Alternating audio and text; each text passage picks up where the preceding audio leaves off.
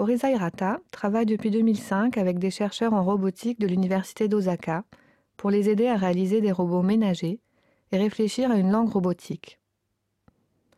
Il collabore notamment avec le fameux professeur Hiroshi Ishiguro, connu pour avoir créé un robot Android à son image, le Geminoid. Depuis 2008, Orisa Hirata a écrit et mis en scène trois spectacles avec des robots et des acteurs. Deux spectacles associent des humains et des robots humanoïdes, c'est-à-dire des robots dont l'apparence générale rappelle celle d'un corps humain. Le premier s'appelle Ataraku Watashi, Moi travailleur. Il a été créé en 2008 et associe deux robots et deux acteurs. Cette pièce met en scène la révolte de deux robots ménagers. Ces robots humanoïdes se nomment Wakamaru. Ils mesurent 90 cm et sont équipés d'un logiciel développé par l'université d'Osaka et édité par Mitsubishi. Le deuxième spectacle s'intitule Au fond de la forêt. Il a été créé en 2010. Il associe les deux mêmes robots et trois acteurs. À l'origine, cette pièce a été écrite en 2008 pour la compagnie belge Transquinquennale. Elle met en scène un groupe de chercheurs au Congo qui travaillent sur les singes bonobos. Dans sa version de 2010, robots et humains travaillent ensemble pour étudier les différences entre les singes et les hommes. Mais leur conversation révèle peu à peu d'autres points communs entre les singes, les humains et les robots.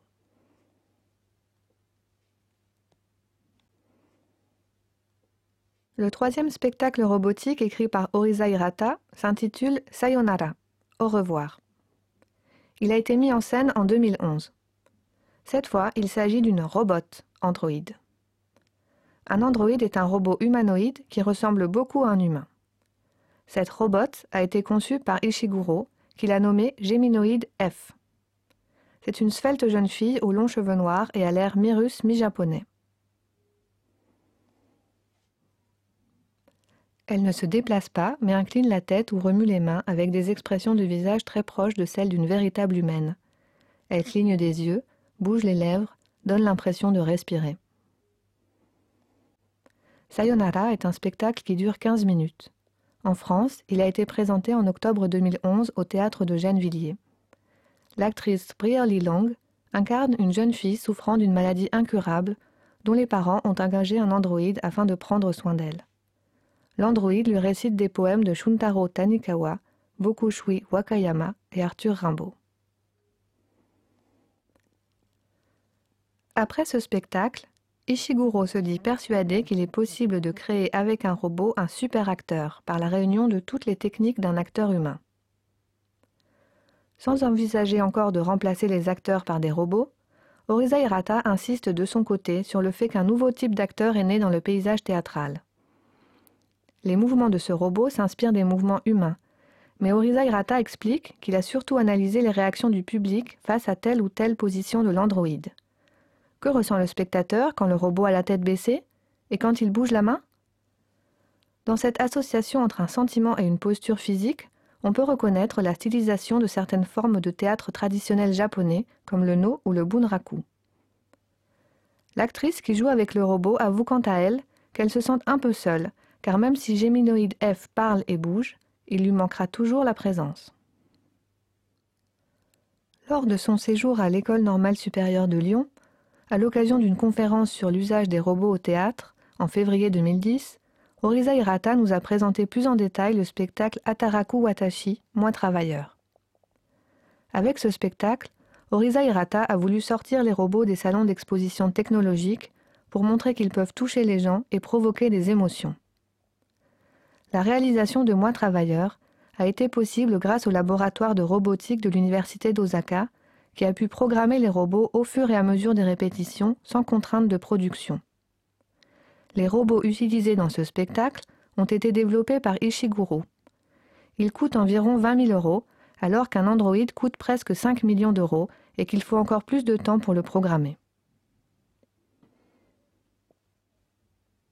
Ataraku Watashi, moi travailleur, dure 20 minutes parce que la batterie des robots ne tient pas au-delà.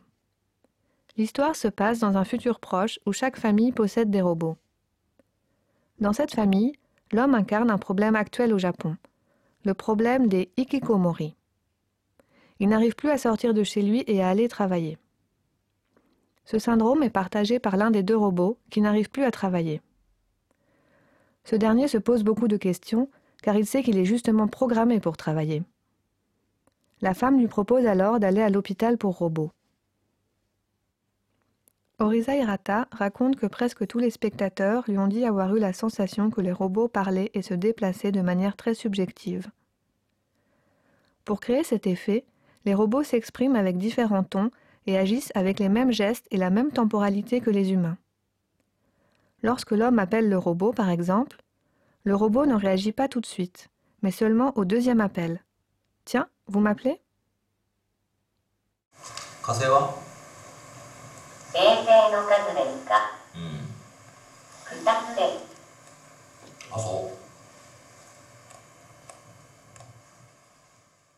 Orisa Hirata a beaucoup appris en travaillant avec des artistes de Bunraku qui manipulent les marionnettes géantes. Avec eux, il a compris l'importance des petits mouvements qui n'ont à première vue pas forcément de sens. Par exemple, pour créer un effet de réel lorsque le robot prend une bouteille, c'est mieux de faire s'arrêter la main du robot juste avant qu'il prenne la bouteille. Ou bien, il peut s'approcher du haut de la bouteille et finalement la saisir par le côté.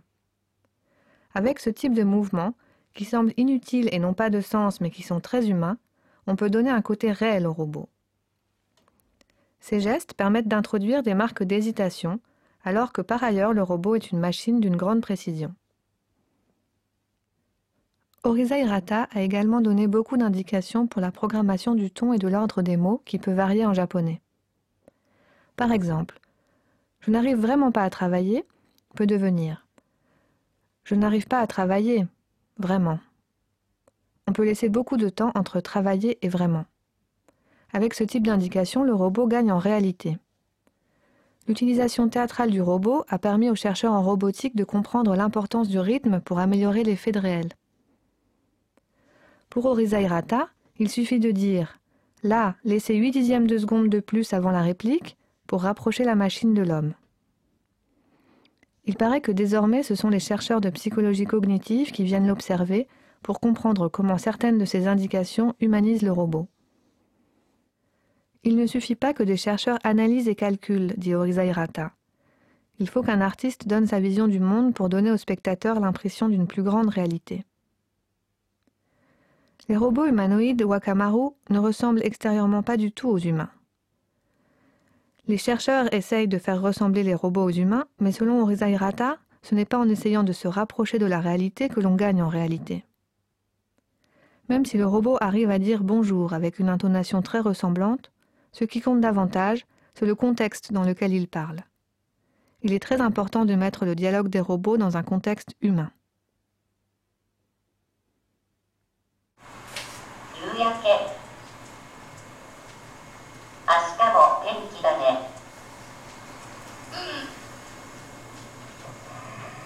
À la fin du spectacle, la femme est sortie. L'un des deux robots l'a vu regarder le coucher de soleil. L'autre robot lui demande si le soleil était beau. Le premier répond qu'il ne comprend pas, mais que cela doit être beau pour les êtres humains. Il lui propose alors d'aller voir le soleil, mais son compagnon refuse.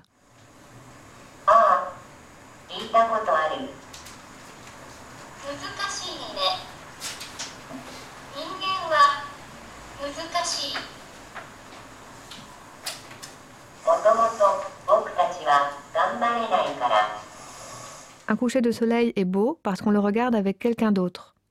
Si on le voit seul, on le trouve beau parce qu'on se souvient d'en avoir regardé d'autres à deux. Mais il ajoute que les robots ne sont pas assez développés pour comprendre la beauté. Beaucoup de spectateurs ont pleuré à la fin du spectacle, ce qui fait dire à Orisa Hirata qu'il a été plus fort que Stanislavski c'est-à-dire qu'il a prouvé qu'on peut provoquer des sentiments sans exprimer d'émotions intérieures. Les robots n'ont pas d'intériorité. Mais les relations qu'ils ont entre eux et avec les acteurs humains procurent des émotions au public.